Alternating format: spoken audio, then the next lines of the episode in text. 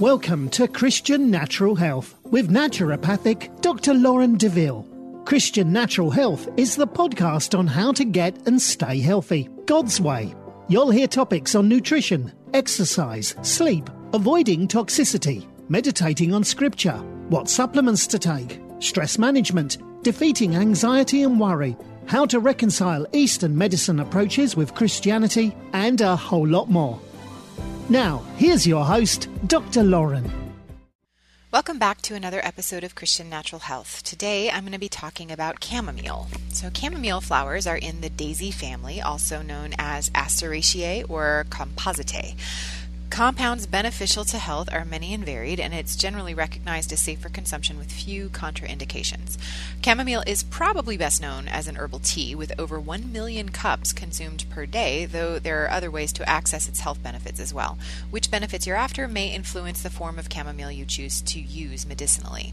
So, uh, it is used for digestion and menstrual cramping because it is a carminative herb used to calm digestive upset.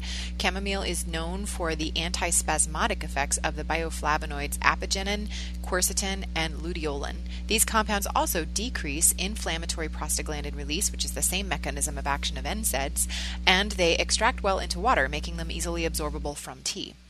Anti inflammatory effects are also found in the essential oil components called chamazulene and alpha bisabolol, which don't extract as well into tea. Bisabolol also helps to prevent and treat stomach ulcers by decreasing pepsin production without affecting hydrochloric acid production. These constituents are best absorbed via capsule or tincture. Antispasmodic and anti inflammatory effects, of course, are also, also both useful for menstrual cramping and pain as well. Um, it can be often used for anxiety, depression, and insomnia. Chamomile tea is one of my favorites for a nightly wind down routine before bedtime, helping to calm the mind and acting as a gentle sedative. This might be due to the plant's water soluble glycine content, a calming amino acid which assists the body with getting into deeper stages of sleep. Chamomile has indeed been shown to improve sleep quality too. Because of this gentle calming effect, chamomile has been shown to even significantly reduce moderate to severe generalized anxiety disorder symptoms and to assist with depression when it's comorbid with anxiety disorder as well.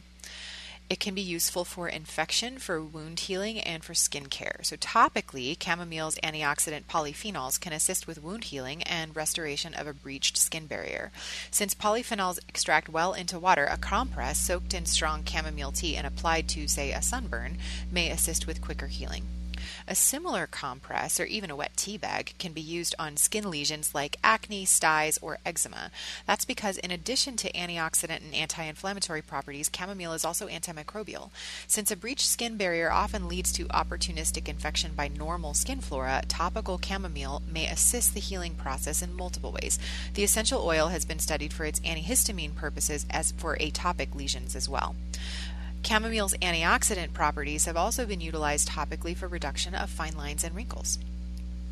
It can also be used for allergies. So there's evidence that chamomile stabilizes mast cells, which will the mast cells carry histamine and then they release in the presence of something that triggers them.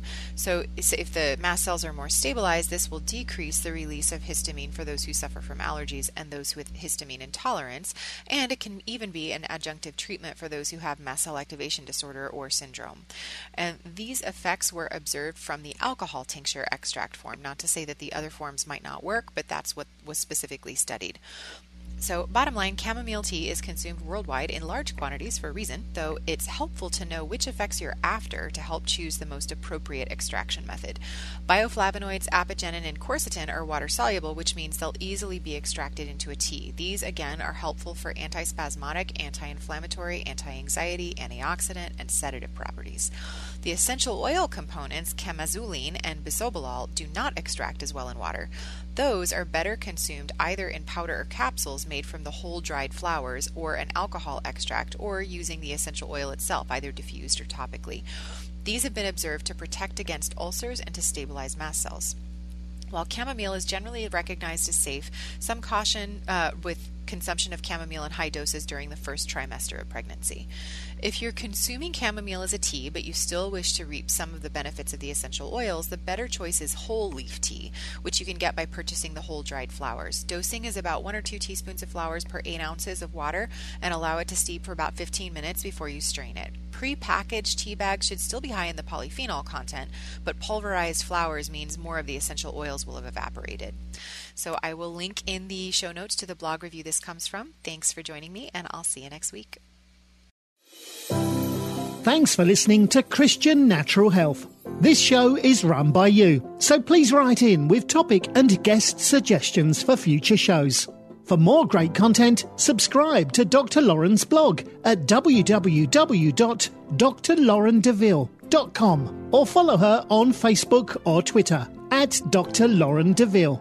If you enjoyed the show, don't forget to share it with your friends and give us a five star rating in iTunes. It really helps us to stand out so other people can discover great content as well. Have a great week and God bless you.